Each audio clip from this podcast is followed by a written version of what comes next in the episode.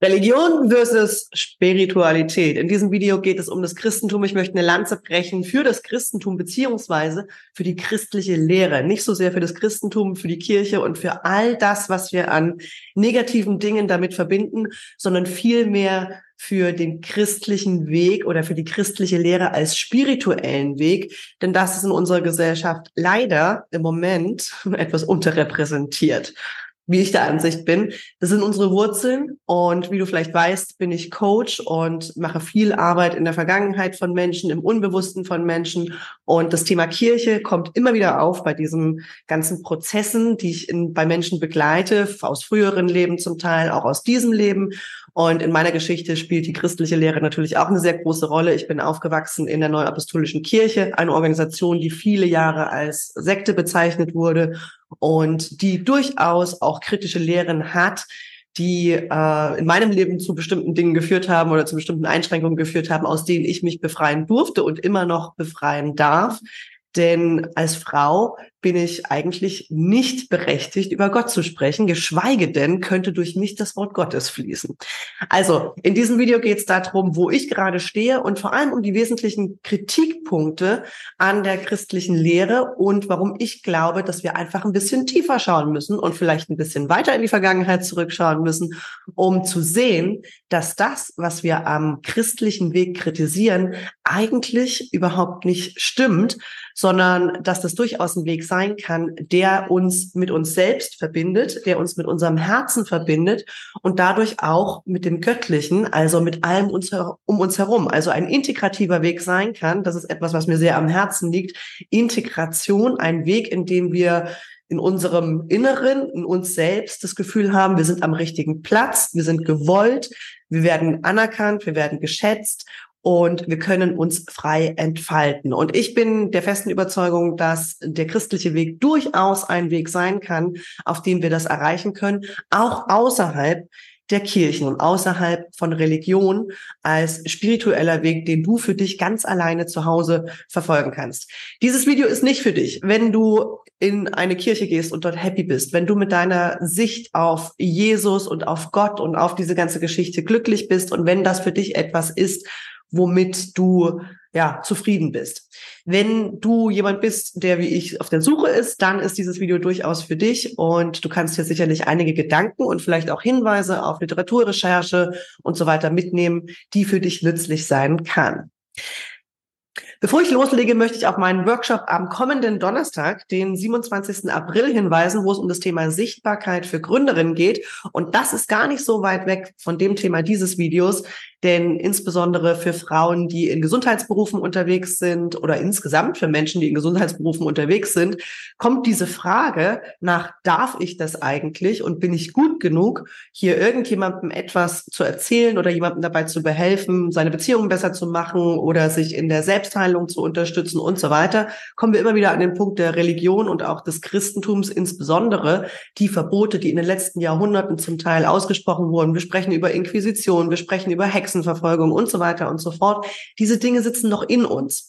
Und wenn du in deinem Business, sei es als Coach, Beraterin, Therapeutin, jeglicher Couleur nach draußen gehen möchtest, dann wirst du diese Verbote in dir löschen müssen auf eine Art und Weise und dich entscheiden müssen für deinen Weg und für deine Aufgabe in diesem Leben. Also wenn du Lust hast, mit mir an deinem Thema Sichtbarkeit zu arbeiten, als Gründerin, was auch immer du machen möchtest, was auch immer dein Weg ist, dann darfst du dich zu diesem Workshop anmelden. Der kostet nur 14 Euro, dauert eine Stunde. Du kriegst ein paar Vorbereitungsfragen und wir sehen uns am Donnerstag, den 27. April zu diesem Workshop und werden die Dinge in dir löschen, die jetzt gerade dran sind, damit du einen Schritt weiter nach draußen gehen kannst und Menschen helfen kannst und deine Produkte oder Dienstleistungen anbieten kannst, voller Selbstbewusstsein.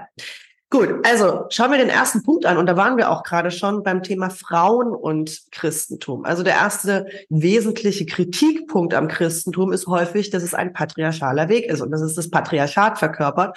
Und es ist durchaus auch richtig, zumindest dann, wenn wir uns den kirchlichen Weg anschauen. Die Kirche, ich nehme das mal als Oberbegriff, ist ja nicht eine Organisation, sondern heutzutage genauso wie damals auch die christlichen Gruppierungen, die vor der Kirchengründung durch äh, Kaiser Konstantin und das Konstitut von Nicea und so weiter entstanden ist, ist auch damals schon ein Haufen von verschiedenen Geschichten gewesen und verschiedenen Glaubensrichtungen und verschiedenen Überzeugungen, die Menschen gehabt haben.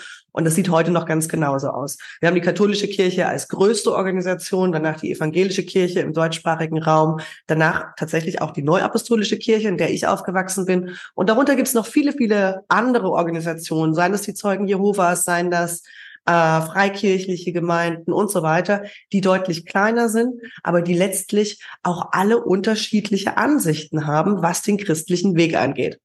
Ich halte Kirchen grundsätzlich nicht für verkehrt, sondern es gibt Menschen halt, in einer Gruppe eingebunden zu sein, die das Gleiche glaubt wie man selbst. Die Frage ist natürlich, ist diese Gruppe etwas, wo der eigene Weg unterstützt werden kann. Also wo der eigene Entwicklungsweg und der eigene Weg in die Freiheit oder in die berufliche äh, Verwirklichung und so weiter wirklich unterstützt werden kann. In vielen Kirchgemeinden ist das eben nicht unbedingt der Fall, aber das ist ein sehr, sehr individuelles Erleben. Damit fängt es schon mal an.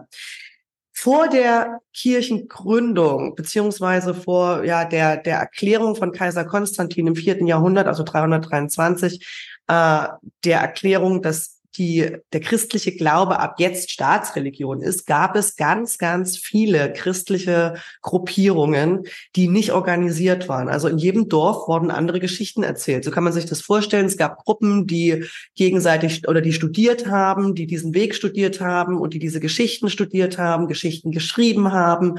Und die hatten auch alle völlig unterschiedliche Ideen dazu.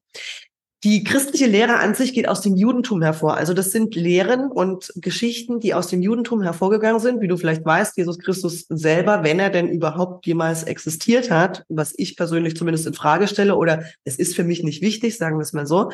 Jesus Christus selber war Jude, er war kein Christ. Also er war, ist aus dem Judentum entstanden und aus den Geschichten und Lehren des Judentums und den Geschichten äh, der Kabbala und all diesen Lehren, die die Juden gehabt haben, um diesen göttlichen Weg, um den spirituellen Weg der Seele zu beschreiben. Die Revolution eigentlich, die es dort gab, war die Revolution, dass alle Menschen vor Gott gleich sind und dass es eben keinen Unterschied gibt zwischen Frauen und Männern. Also dass Frauen genauso eine spirituelle Autorität haben dürfen, wie Männer das haben. Kaiser Konstantin hat das Ganze verändert und die Zusammenstellung der Bibel, wie wir sie heute kennen, beinhaltet viele Schriften eben nicht. Unter anderem, also eines der äh, Bücher, die ich sehr, sehr, die mich in den letzten Jahren sehr begleitet haben, ist das Evangelium der Maria. Maria ist die spirituelle Partnerin von Jesus gewesen. Also es gab eine Frau zu diesem Mann, die von ihm gelernt hat oder die voneinander gelernt haben und die gemeinsam den spirituellen Weg gegangen sind. Und das ist wichtig. Diese Frau ist super wichtig, wenn wir uns genau dieses, diese Frage des, des Frauseins in der christlichen Lehre anschauen. Denn äh, ich kann als Frau natürlich nicht sein in einer Lehre, in der es nur einen Mann gibt, der mit Gott verbunden ist und nicht eine Frau, die dazu gehört. Also dann habe ich da keinen Platz und bin wieder etwas weniger. Und das ist eigentlich das, die Revolution im Christentum gewesen, dass genau das aufgehoben wurde, weil Frauen damals als Besitz gesehen wurden. Frauen hatten, also die, ja, sie waren Besitz von Männern, eigentlich wie Vieh.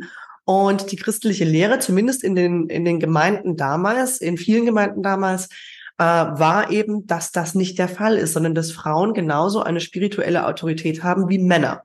Und das ist ein ganz entscheidender Punkt, der immer wieder auch gerade in kirchlichen Kreisen und in, in spirituellen Kreisen entweder nicht gesehen wird oder herabgewürdigt wird. Und der Punkt ist aber sehr, sehr wichtig, denn wir haben eigentlich in allen großen Religionen oder spirituellen Lehren Frauen repräsentiert. Wenn du in den Hinduismus schaust, dann gibt es immer das Paar Mann und Frau. Also all die Götter, die es da gibt, ja, ist immer weiblich und männlich, die Counterparts dazu. Das haben wir im Buddhismus auch gehabt. Selbst Buddha war verheiratet und hatte eine Familie, bevor er in die Höhle gegangen ist. Und in, in allen anderen äh, Religionen ist die Frau auch immer mit ein, ein Gegenstück gewesen. Und das hat die christliche Lehre durchaus am Anfang auch gehabt. Dass diese Schrift nachher nicht in der Bibel gelandet ist, ist in meiner Welt und die Kirche nennt das manchmal Verschwörungstheorie, aber es ist die Wahrheit, dass man eben weiterhin diese Machtverhältnisse zwischen Mann und Frau aufrechterhalten wollte. Da kann man jetzt sagen, nee, das Buch gab's nicht oder das ist irgendwo in der Wüste verschwunden und wir haben es halt erst 1900, was weiß ich, 45 gefunden und so weiter. Aber ich glaube nicht, dass tatsächlich damals diese Schriften nicht bekannt waren, sondern dass durchaus selektiv diese Bibel, wie wir sie heute kennen, zusammengestellt wurde, um bestimmte Ziele zu erreichen. Es ist nämlich nicht die einzige Geschichte. Es gibt einige andere Geschichten, die Geschichte von Paul und Thekla zum Beispiel, in der Thekla eine sehr, sehr starke Persönlichkeit ist, eine sehr starke Frau ist, die sich gegen viele Widerstände durchsetzt um diesen christlichen Weg zu folgen und so weiter und so fort. Also es gibt Geschichten, dass Frauen stark sind und dass Frauen eine spirituelle Autorität haben. Das ist ein ganz wes wesentlicher Punkt, wenn wir uns mit dem Christentum als spirituellen Weg beschäftigen, weil das eben genau das ist, was uns am meisten schlechte Gefühle macht, zumindest den Frauen, was uns am meisten schlechte Gefühle macht, dass wir irgendwie weniger wären oder dass wir nicht keine spirituelle Autorität haben, dass unser Geist ein bisschen blöd ist oder dass wir ein bisschen gaga sind und deswegen nicht die richtigen Gedanken haben und so weiter und so fort. Genau das nicht. In meiner Welt ist das tatsächlich ein ja, eine, ein, eine Idee gewesen, das rauszunehmen, und zwar die bewusst getroffen wurde, um Machtverhältnisse aufrechtzuerhalten. Und das kann, da kann, können Kirchenvertreter sagen, was sie wollen. Äh, das ist in meiner Welt zumindest keine Verschwörungstheorie. Wir wissen ja häufig, mit Verschwörungstheorien ist es so, dass da durchaus ziemlich viel Wahrheit drin ist. So, das ist der erste Punkt. Der zweite Punkt ist ähm, die Jesus-Nachfolge. Diese Frage hat mir eine Followerin auf Instagram gestellt, wie ich es mit der Jesus-Nachfolge halte. Da stellt sich die erste Frage natürlich erstmal, hat dieser Mann tatsächlich existiert? Also was bedeutet es, einem Mann vor 2000 Jahren hinterher zu laufen? Ich sage das jetzt mal so flapsig. Wenn, was hat das für eine, für eine Auswirkung in meinem Leben? Ich bin der Ansicht, dass ich alles glauben kann, was mir nützlich ist. Und mir ist es nicht nützlich zu glauben, also für mich persönlich ist es nicht, nicht nützlich zu glauben, dass vor 2000 Jahren ein Mann ans Kreuz genagelt wurde, um meine Sünden zu heilen. Das ist für mich nicht die Lehre dieser Geschichte. Und ich weiß auch nicht, warum ich jemandem nachfolgen soll, der vor 2000 Jahren gelebt hat, der in völlig anderen Verhältnissen gelebt hat und so weiter. Das ist für mich nicht die Lehre aus diesem, aus diesen Geschichten, sondern ich schaue tiefer. Ich schaue in das, was macht es mit meinem Leben? Was ist dieses Bild oder was ist diese Geschichte? Was hat das für eine Bedeutung in mir? Und ich bin, und das klingt ein bisschen blöd für alle, die immer noch Kirchentrauma in sich tragen äh, und, und die das nicht so gut nachvollziehen können vielleicht. Ich bin Jesus Christus. Also Jesus Christus ist ein Beispiel oder ein, ein Teil von mir, der in mir lebt.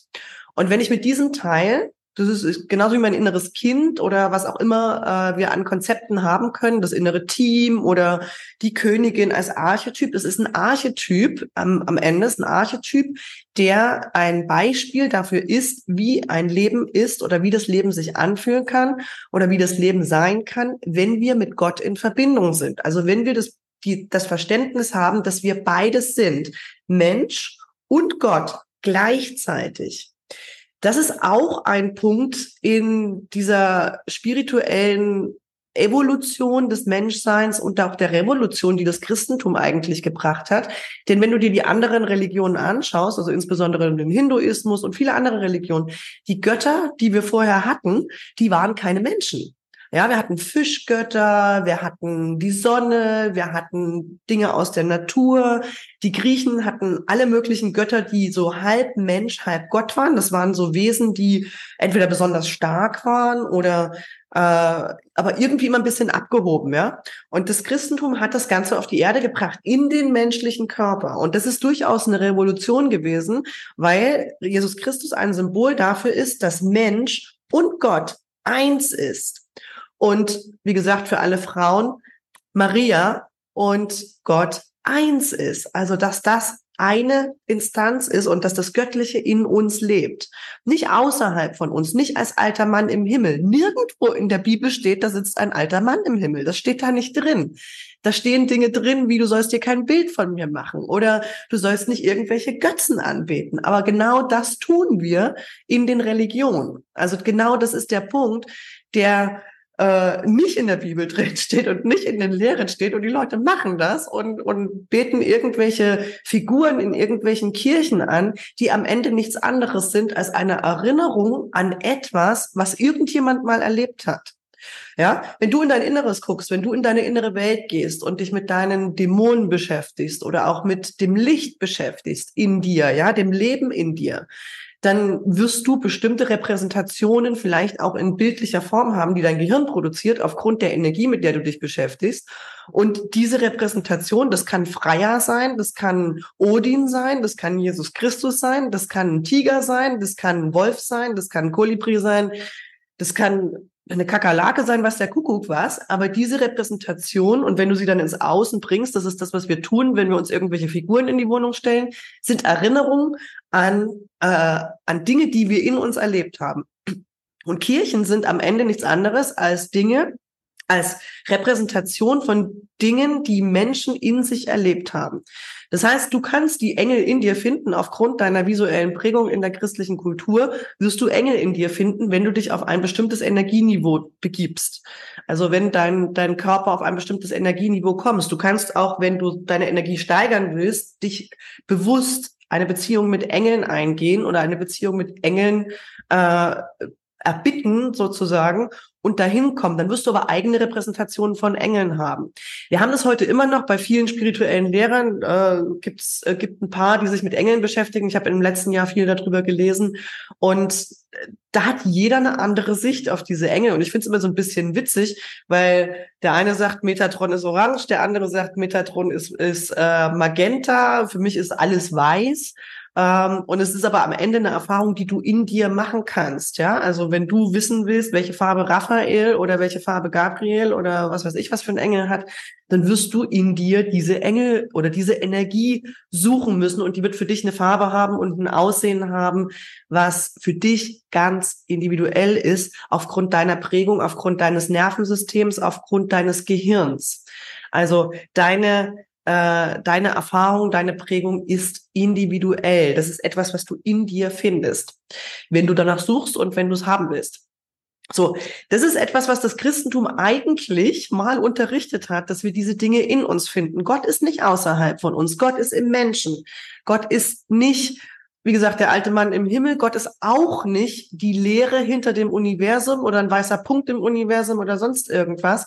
Natürlich hat Gott alles erschaffen. Also wir glauben, dass es etwas gibt, was diese ganzen Dinge, äh, was das Leben an sich, unseren Körper, die Gegenstände um uns herum und so weiter erschaffen hat. Aber am Ende sind diese, egal was es ist, ja, dieser Notizblock ist ein Ausdruck des Göttlichen. Und äh, dieses Verständnis ist tatsächlich sehr revolutionär gewesen. Es ist aber nicht das, was die Kirchen benutzt haben. Jede Religion hat am Ende auf irgendeine Art und Weise Blut an den Händen und Dreck am Stecken, wie man das so schön sagt. Und das gilt natürlich auch für das Christentum. Nicht mehr, ja, schon auch mehr in vielen Bereichen, aber ich glaube, wir wissen im Westen einfach nicht genug darüber, was die anderen Religionen so angestellt haben, weil wir tragen die Schuld des Christentums mit uns herum, weil das unsere Wurzeln sind, weil das unser Käfig ist, in dem wir leben. Und wenn du dir diese Frage stellst oder wenn du dich mit diesem Thema beschäftigst und vor allem, wenn du wachsen möchtest in deinem Leben, dann kommst du immer wieder an den Punkt, wo diese Dinge eine, äh, eine Rolle in deinem Leben spielen. Es hat eine Auswirkung zum Beispiel auf die Art und Weise, wie du Partnerschaft lebst oder wie du glaubst, Beziehungen zu leben. Aufgrund der Partnerdynamik Mann-Frau, die wir als Kultur leben. Also ist die Frau tatsächlich äh, untergeordnet oder ordnet sich eine Frau tatsächlich einem Mann unter oder könnte es auch andersrum sein? Ja, also ich kenne sehr, sehr viele meiner Lehrerinnen sind sehr, sehr erfolgreiche Frauen und haben Männer, die zwar natürlich den Raum halten für sie, aber die in ihrem Erfolg in der Welt zum Beispiel ganz, ganz anders dastehen. Häufig auch Hausmänner, die ihre Frauen unterstützen auf ihrem beruflichen Weg, auf dem Karriereweg und so weiter. Diese Fragestellungen oder diese Dinge, die wir aus dem Christentum in der Form, wie wir es in unserer Kultur kennen, äh, noch mit uns herumtragen, die kommen durchaus raus, wenn du als Frau Karriere machen willst, wenn du als Frau erfolgreich sein willst, wenn du als Frau auch deine spirituelle Autorität in einer Beziehung leben möchtest und nicht jedes Mal den Mund hältst oder alles runterschluckst und in deinen Körper drückst. Das macht nämlich am Ende krank. Also tatsächlich sich zu überlegen, okay, ist das denn, was ich über die Beziehung glaube oder was ich glaube, wie diese Beziehungsdynamik funktioniert oder funktionieren sollte, da kommen wir immer wieder auch an den Punkt der christlichen Lehre und des Christentums. Das ist das äh, Erste, was ich heute damit mal äh, kundtun möchte zu diesem Punkt, weil ich diese Fragen bekommen habe. Eine Frage möchte ich noch beantworten, äh, die ich sehr wichtig finde. Ja, es kommt unglaublich viel Wut hoch, wenn man sich damit beschäftigt. Und wenn du anfängst zu sehen, was da im Namen des Christentums erzählt wurde, gemacht wurde, getan wurde, unterdrückt wurde, Macht ausgeübt wurde und so weiter. Also das ist durchaus ein Thema, was sehr, sehr viel Wut mit sich bringt und sehr viel Ärger mit sich bringt. Aber das Positive daran ist, also diese Gefühle sind ja immer nicht so angenehm, wir mögen die nicht so gerne, vor allem auch, weil wir verboten bekommen haben, dass wir sie haben dürfen weil Wut und Ärger ist Veränderungsenergie. Das ist die Energie, die wir brauchen, um einen neuen Weg einschlagen zu können. Also wenn du Wut empfindest auf die Kirche, dann ist das durchaus berechtigt, das ist nachvollziehbar und es bedeutet, du brauchst einen anderen Weg. Also du brauchst einen anderen Weg. Und es ist schade in meiner Welt zumindest, es ist schade, wenn wir dafür in den Buddhismus gehen müssen, wenn wir dafür in andere Religionen gehen müssen, die eben nicht in unseren Wurzeln sind, weil wir damit unsere Wurzeln nicht heilen können. Wenn du den Baum des Lebens anschaust, der wächst nach oben wie nach unten. Und wenn deine Wurzeln nicht geheilt sind, dann kannst du irgendwann nicht mehr nach oben wachsen. Das heißt, das Christentum oder die christliche Lehre als Lehre, als mystische Lehre, als Lehre der Selbsterfahrung, als Weg des Herzens in uns zu heilen und zu sagen, okay, das, was die Kirche gemacht hat, das ist tatsächlich etwas, was in die Geschichtsbücher gehört, zumindest im Moment in der Form, wie wir es kennen. Aber die Lehre an sich, damit kannst du dich zu Hause beschäftigen. Du hast Internetzugang offensichtlich, weil sonst würdest du dieses Video nicht sehen. Du kannst dir alle Literatur aus der ganzen Welt herunterladen zu diesem Thema, äh, dir auf YouTube anschauen, dir Vorträge anschauen zu diesem Thema. Du kannst Bücher lesen zu diesem Thema. Ich empfehle sehr die Literatur äh, aus den USA, weil das natürlich ein sehr freiheitsliebendes Land ist und Menschen da eher noch mal ihre, ihre Dinge kundtun. Megan Waterson ist zum Beispiel eine Lehrerin gewesen, die mir sehr, sehr geholfen hat im Bereich der äh, Lehre Frau, also Maria und Christentum, ja, dieses Nein, das ging nicht um die Prostituierte, sondern es ging tatsächlich um die Partnerin von Jesus und dafür gibt es durchaus schriftliche Belege. Und äh, das ist eine, also eine, eine Lehrerin, die sehr, sehr auf den Weg des Herzens geht und ich halte das für, für eine sehr gute, äh, für eine sehr gute inhaltliche Sache, wenn du des Englischen mächtig bist. Das heißt, wenn du Englisch lesen kannst. Carolyn Miss ist eine Lehrerin, die sehr, sehr äh, mystisch ist, also eine Mystikerin, die aus dem katholischen Kontext selbst kommt und auch viel mit Archetypen, viel mit Teresa von Avila, eine spanische Mystikerin, gearbeitet hat und im Prinzip ihre Lehre in die heutige Zeit bringt. Und so gibt es viele Sachen. Auch Hildegard von Bingen hat viele Dinge erkannt, zum Beispiel im Bereich der Naturmedizin. Ist eine starke Frau im Christentum gewesen.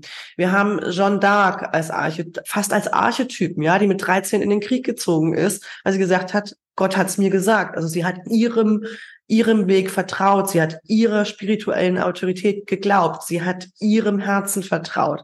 Und so gibt es eine ganze Menge Frauen, äh, auch im Christentum, mit denen wir arbeiten können in uns oder bei denen, von denen wir Qualitäten annehmen können, wenn wir diesen Weg denn suchen oder wenn wir die Stärke in uns suchen und die Kraft zu uns zurückholen wollen. Ganz unabhängig von irgendwelchen Organisationen. Und ich glaube, dass in Zukunft Spiritualität sehr, sehr viel individueller sein wird, auch viel gemixter natürlich aufgrund der Informationsvielfalt, die wir haben. Ich sehe das bei meinen Klientinnen, ja, da wird alles zusammengemixt. Da werden die nordischen Götter, da wird äh, und ich habe das auch in mir, ja. Also ich habe das auch in mir. Ich habe zum einen die christliche Lehre, aber ich habe natürlich auch die nordischen Götter in mir. Ich habe die griechischen Götter in mir. Ich weiß viel über Ägypten, Isis und Horus und so weiter. Also einen einen Mix aus Ideen eigentlich, die am Ende nichts anderes bedeuten als uns selbst zu bestärken. Denn darum ging es eigentlich, mit dem Herzen und mit Gott in Verbindung zu sein und ein Leben im Frieden leben zu können. So, ich hoffe, das war für dich ein guter Impuls, mal ein bisschen tiefer zu schauen und dir vielleicht zu überlegen, wer könnte das denn gewesen sein, Jesus? Ja, was hat er denn eigentlich repräsentiert? Und nicht so sehr festhalten an diesem, an dieser Geschichte, sondern an der Erfahrung. Das ist das, was die Gnostiker, die immer so ein bisschen belächelt werden, ganz am Anfang getan haben. Die Gnostiker, denen ging es um das Wissen, um die Erfahrung, um Weisheit und nicht so sehr darum, irgend so ein Schema F abzuarbeiten und irgendwelche äh, Kombinationen. Wer zu mir zum Retreat nach Portugal kommt, wird vielleicht die ein oder andere Erfahrung machen, insbesondere auch in diesem Kontext, wie stark Gott in uns ist. Und äh, das ist zum Beispiel etwas, und eine Freundin von mir neulich sagte, wenn meine Mutter das hören könnte, ihre Mutter ist äh, Pastorin, wenn meine, meine Mutter das hören könnte, dass du in der Lage bist, Jesus Christus, Ayahuasca und Kundalini in einem Satz zu, zu erwähnen, dann äh, würde sie nur den Kopf schütteln. Und es ist tatsächlich so, weil unsere neue äh, Spiritualität und das, was wir als individuelle Erfahrung haben wollen, was die meisten Menschen wollen, einfach als Weg der Selbstbefreiung, äh, natürlich was anderes ist als das, was in den Organisationen, insbesondere in der Vergangenheit gelebt wurde. Das ist einfach Geschichte. Das ist tatsächlich so. Also wir kommen in eine neue Zeit, in der es darum geht, dich zu bestärken, deine Kraft zu stärken, dein Leben zu stärken, dich selbst zu heilen. Medizin ist nett, aber äh, wir brauchen diese Prozesse der Selbstheilung natürlich und dazu gehört auch eine gute Verbindung mit dir selbst und eine gute Verbindung mit dem Großen und Ganzen. Und das wird wahrscheinlich nicht äh, von alleine passieren, sondern das bedeutet Arbeit in dir und Arbeit in deinen Reflexions- und Meditationsprozessen. Ich wünsche dir auf jeden Fall viel, viel äh, Erfolg dabei und Heilung, Selbstheilung, Selbstbefreiung und ich unterstütze dich gerne bei diesem Prozess im Coaching, im 1 zu 1 Coaching und natürlich in meinen Kursen und Workshops. Du kannst dir einen Termin für das 1 zu 1 Coaching unter diesem Video in den Show Notes im Podcast und unter diesem Video vereinbaren. Und ich freue mich, mit dir zusammenzuarbeiten. Bis dahin. Tschüss.